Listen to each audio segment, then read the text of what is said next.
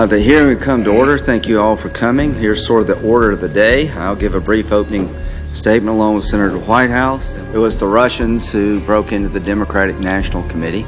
How people were influenced by what happened, only they know and God knows, but I think every American should be concerned about what the Russians did.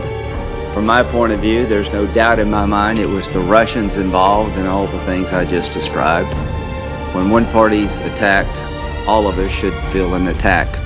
That when a foreign power interferes in our election, doesn't matter who they targeted, we're all in the same boat. Raise your right hand, please.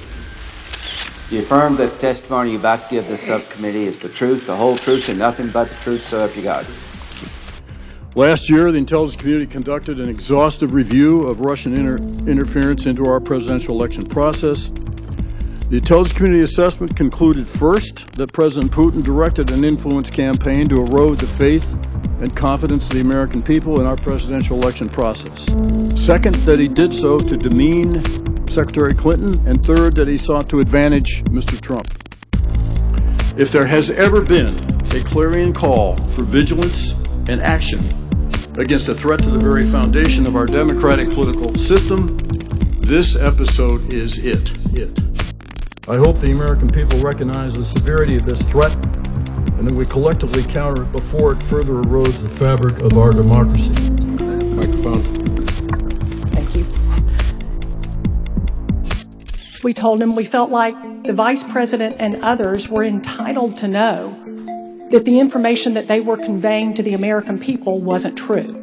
And that created a compromise situation, a situation where the national security advisor essentially could be blackmailed by the Russians which meant that he was vulnerable to manipulation by the Russians, who, knowing what had actually taken place, could call up the national security advisor to the president and say, You got to do this for us, or we're going to out you with all your folks, and your career is done. And again, our concern was is that you have a very sensitive position, like the national security advisor, and you don't want that person to be in a position where, again, the Russians have leverage over it.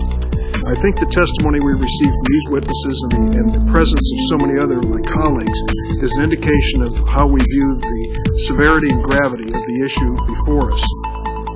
You share the Justice Department's concern about his communications with Russia, his apparent dishonesty about those communications, and his vulnerability to blackmail. Is that correct? That's right. Um, Michael Flynn did not resign his position as National Security Advisor until February 13th. That is 18 days after you went over there with the formal warning. The, the Russians have to be celebrating the success of what they for what they set out to do with rather minimal resource expenditure. And the first objective was to sow discord and dissension, which they certainly did.